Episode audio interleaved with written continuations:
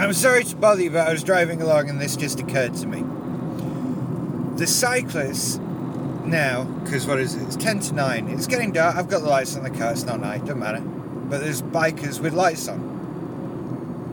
Why do the lights flash on the bike? Is the flashing somehow better than not flashing? Because when I was a kid and I had a bike with lights on, the lights didn't flash. They were just on or they were off. And now I'm a grown up, I've got a car. And the, the lights on the car all stay on.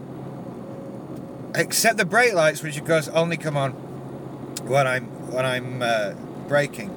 But constant lights, street lights all stay on. But for bikes, somebody's decided we need flashing. What? Why?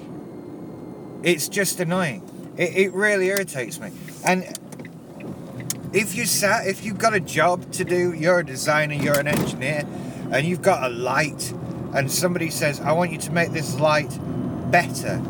At what point do you decide what I need to do to make this light better at being a light is turn it off half the time?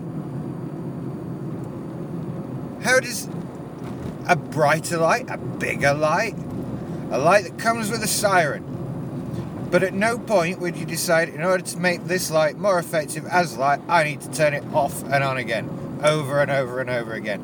I'm going past now, every cyclist now has light on the front that flashes, like my headlights, only it flash, and then a light on the back that flashes. Why are they doing this?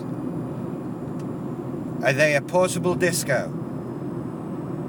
That wouldn't be as bad if they were. I'd kind of forgive that, but they're not. So, just saying.